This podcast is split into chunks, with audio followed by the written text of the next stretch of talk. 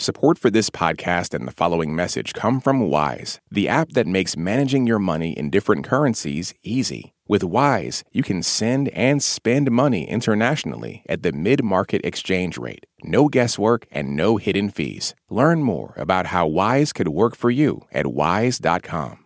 We go now to eastern Ukraine, where Ukrainian forces have won the battle for the city of Kharkiv. But some areas just outside the city limits are still coming under relentless Russian attack. NPR's Jason Beaubien reports from a town where most residents have fled and those who remain live in basements for safety. The city of Derhachi is just 10 miles north of downtown Kharkiv. Yet, as Kharkiv rapidly comes back to life, that's not the case in Derhachi, according to the mayor, Vyacheslav Zadorenko. All the supermarkets were damaged or destroyed, he says. All the businesses are closed. Prior to the February 24th invasion, Derhachi had a population of about 15,000 people. Now, the few thousand that remain mostly rely on government food parcels to survive. The mayor is standing in front of the ruins of Derhachi's cultural center.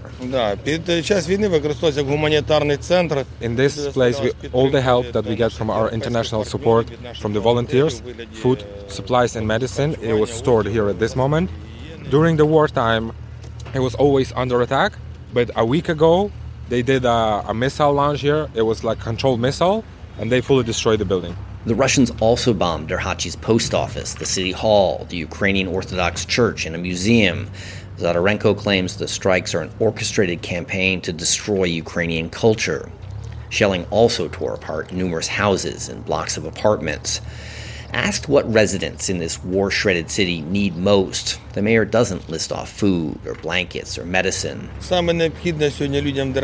He says the goals here are to survive and to win. And both have been at risk over the last three months. Dozens of people have been killed or disappeared in this small community as Ukrainian forces here held off a Russian advance on Kharkiv. On the eastern edge of Derhachi, Olga Lazovna is trying to keep her two granddaughters alive with a line of white chalk. The 58 year old points to a faded chalk line she's drawn on the pavement that the kids are not supposed to cross but God forbid they go out of my sight. Like they never go behind the building or anything like that. Not there, only here. Here at least we have some some level of protection. The line is an arc extending about 10 yards from the covered stoop that leads to the basement where they've been living for the last three months. Her granddaughters, who are four and nine, aren't allowed outside the line, although the younger one on a pink scooter sometimes pushes the boundary. Lozovna says there's less shelling now than in the first weeks of the war, but she adds she can still hear the booming of artillery rumbling in the distance. The apartment block across the street from them is scarred from shrapnel and has all its windows shattered. We pretty much we sit only we sit only in the basement. This thing you hear there, the rumble, it's already scary to me. We sit only in the basement. We don't go anywhere. Lozovna's daughter, the girl's mom, ventures out to the center of Derhachi to get food rations if and when there are aid distributions. At times, volunteers bring them packets of food. All but two other families in their building have left, which leaves most of the dirt floored basement to Lazovna and the girls. This is the place where we actually. This is the place where we sit, where we entertain ourselves. This is the toilet. This is where children study, and this is where they try to paint, to, to do some drawings. The walls down here are bare brick. There are no windows, and the only light comes from a couple of light bulbs. Farther back in the cavernous basement, they've set up a small round wood stove to cook on.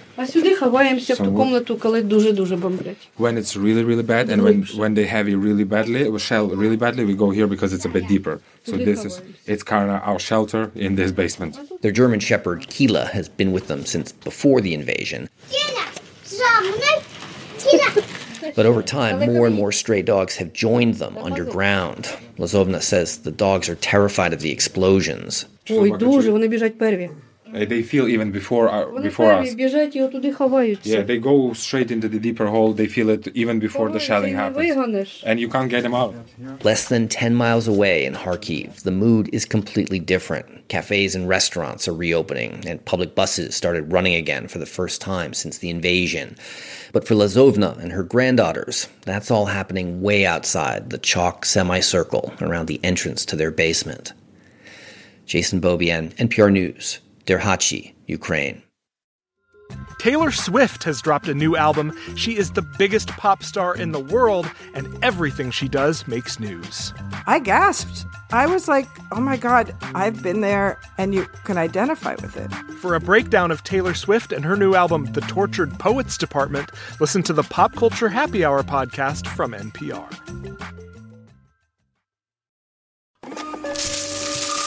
If you're a business owner, you know these sounds mean sales. And from the sound of it, your business is growing. Whether you're fulfilling orders from your home office or warehouse, Stamps.com helps you stress less about mailing and shipping and spend more time doing what you love most. Listening to ASMR. I mean, growing your business. But as you grow, so does the need for efficiency. Stamps.com simplifies your shipping and mailing process.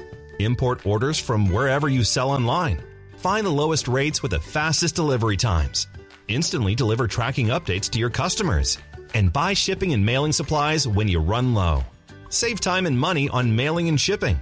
Get started at stamps.com today with code PROGRAM for a four week trial, free postage, and a digital scale.